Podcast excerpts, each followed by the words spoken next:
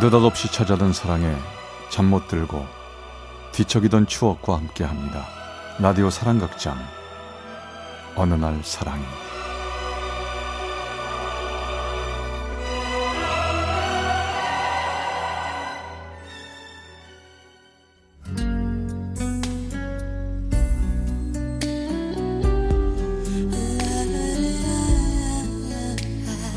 어느 날 사랑이 제 107화 내겐 너무 아픈 사랑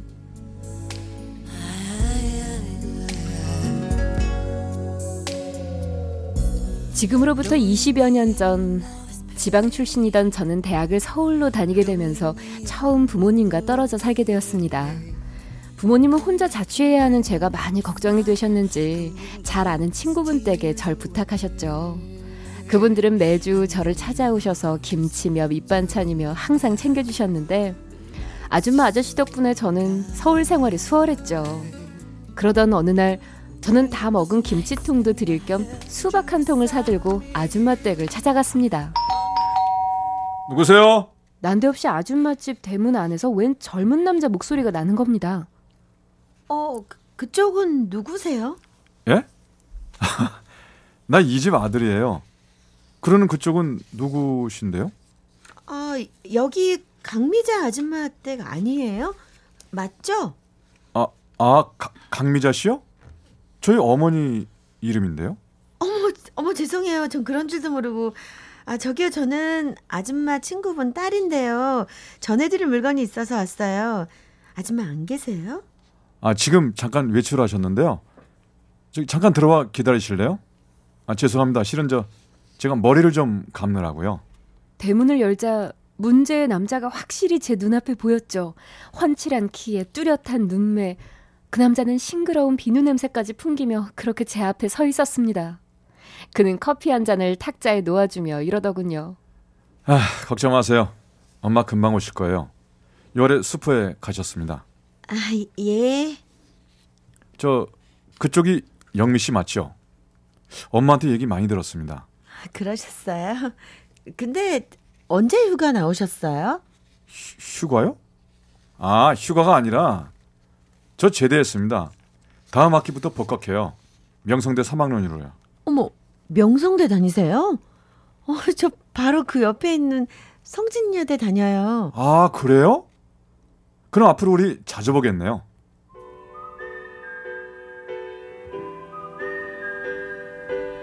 그렇게 만난 우리는 점점 친해지게 됐고 여름방학이 끝나갈 무렵에는 둘도 없이 가까운 오빠 동생이 돼 있었습니다. 그러던 어느 날 수업을 마치고 집으로 오는데 우리 집 앞에 오빠가 서 있는 겁니다. 전 놀랐지만 한편으론 너무나 반갑더군요. 어? 오빠가 웬일이야? 무슨 일 있어? 무슨 일은 엄마가 열무김치 담궜다고 너 좀 갖다 주고 오라고 하셔서 자 받아 에이 그렇구나. 난 또 오빠가 나보고 싶어서 온 줄 알았지. 에이 김새. 괜히 설레었었잖아.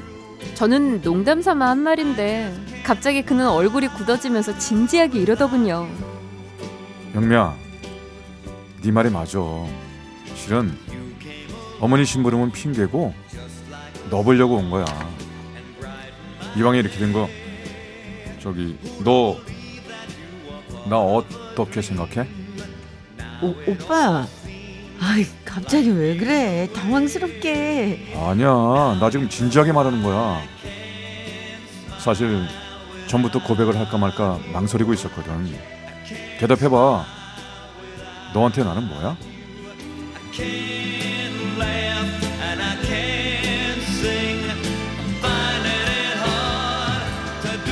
그의 너무나도 갑작스런 고백에 전 놀랐습니다. 하지만 제 속마음은 정말 기뻤죠. 이미 전 그를 제 가슴 속에 담은 지 오래였으니까요. 그날 이후 저희 둘은 새롭게 만나기 시작했습니다. 그렇게 1년이라는 시간이 흘러갔고 그동안 양가 어른들께는 비밀로 하고 만났죠. 그러던 어느 날이었습니다. 오빠 우리 이제 부모님들께 말씀드려야 되는 거 아니야? 뭐, 뭘 말씀드려? 아니 우리 사귀는 거 말이야 벌써 1년이 넘었는데 언제까지 숨길 수는 없잖아. 야, 뭐하러 말씀드려? 아직은 말씀 안 드리는 게 나아. 말씀드려봐. 당장 이것저것 간섭도 많이 하실 테고. 그냥 지금처럼 조용히 만나자. 어? 그래 그럼. 아 근데 난 왠지 어른들 속이는 게 깨름직하기도 하고 그래서. 아, 그게 뭐가 속이는 거야? 그냥 나중에 말씀드리자는 건데 뭐 나중에. 알았어. 오빠 말대로 하지 뭐.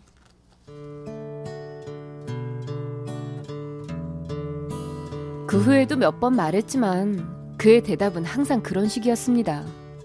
하지만 오빠에 대한 마음은 점점 더 커져갔고 전 졸업 후에 결혼까지 생각하게 됐죠. 그렇게 저희는 3년이라는 시간을 서로 아껴주고 사랑하면서 아름답게 보냈어요. 어느덧 우리는 대학 졸업반이 됐고 서로 취직 시험을 앞두고 있었기 때문에 예전처럼 자주 만날 수는 없게 됐습니다. 하지만 그래도 매일매일 전화로는 사랑을 확인했죠. 그렇게 졸업식이 다가왔고 주방에서 엄마가 올라오셨습니다. 아 엄마랑 같이 있으니까 너무 좋다. 그렇지. 우리 딸 4년 동안 혼자 사느라고 수고했어. 아유, 근데 서울에서 직장을 잡으면 너 앞으로도 계속 혼에, 혼자 지내야 할 텐데. 그래도 괜찮겠어? 좀 외롭긴 한데 그래도 괜찮아요. 이제는 많이 익숙해져서. 저는 속으로 좀 이따 그 사람이 취직하면 바로 결혼할지도 모르는데 라고 혼자 생각하면서 웃고 있었습니다. 그런데 바로 그때였습니다. 음, 아까 낮에 미자 아줌마 만났어. 근데 그 상욱이가 졸업하면 바로 결혼시킨, 어, 결혼하는 모양이더라. 아, 글쎄 숨겨둔 애인이 있었던 모양이야. 저는 속으로 엄마 그 숨겨둔 애인이 바로 저예요 라고 얘기하고 싶었습니다. 그런데 바로 그때 아가씨가 나이가 조금 어리긴 한데 워낙 집안도 좋고 해서 놓치기 아까운 모양이야. 너도 알지 왜 마포서 크게 사업한다는 순옥이 아줌네. 그 상우이가 그 집 막내딸이랑 사귄대야.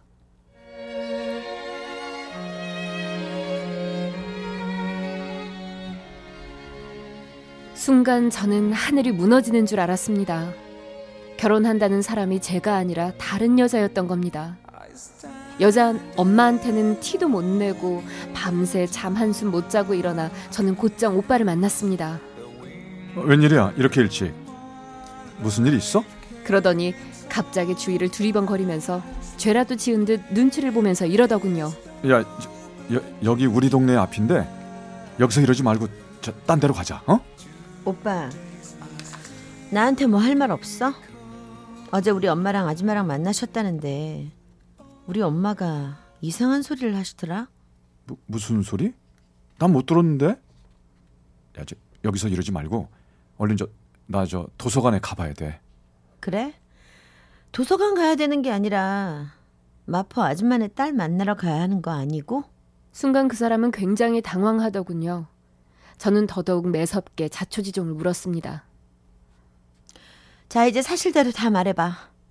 안 그랬다간 지금 당장 오빠 집으로 올라가서 나 아줌마 아저씨한테 싹 다 말해버릴 거니까. 미안하다. 그러려고 그런 게 아닌데 너한테 몇 번이나 말하려고 했는데 그러질 못했어. 나도 내 마음을 잘 모르겠어. 나 좀 이해해 줘. 이해해 달라고? 아니 대체 뭘 이해라는 거야? 오래 만난 나는 지겹고 새로 만난 어린애가 좋은 거 그걸 이해하라는 거야 지금?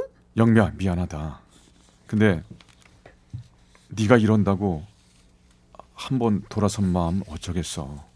그냥 나 같은 놈 있고 새 출발해. 어? 새 출발. 웃기는 소리 하지 마. 이렇게 어이없이 당하고 내가 가만히 있을 것 같아? 나 당장 아저씨 아줌마한테 가서 말할 거야. 나 당장. 제가 흥분해서 화를 내자 그는 서서히 본색을 보이며 화를 내더군요. 솔직히 우리 둘이 사귄 건 사실이야. 하지만 그건 둘이 좋아서 그런 거잖아. 내가 너한테 억지로 시켰어? 뭐라고? 아니 어쩜 그런 말을 할 수가 있어? 오빠 원래 이런 사람이었어? 그리고 솔직히 내가 언제 너랑 결혼 약속했니? 남자 여자가 사귀다가 헤어질 수도 있는 거 아니야. 그게 뭐가 그렇게 대단하다고 이 난리야? 어른들, 어른들한테 말씀드린다고 내 마음이 바뀔 것 같아?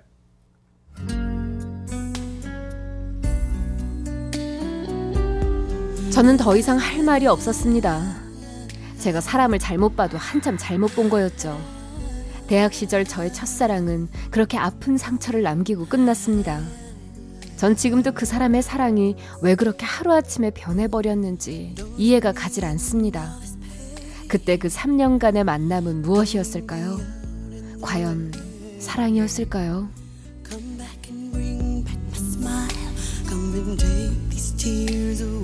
어느 날 사랑이 제 107화 내겐 너무 아픈 사랑 전북 익산의 이모 씨께서 보내주신 사연이었습니다. Bring back those nights when I held you beside me.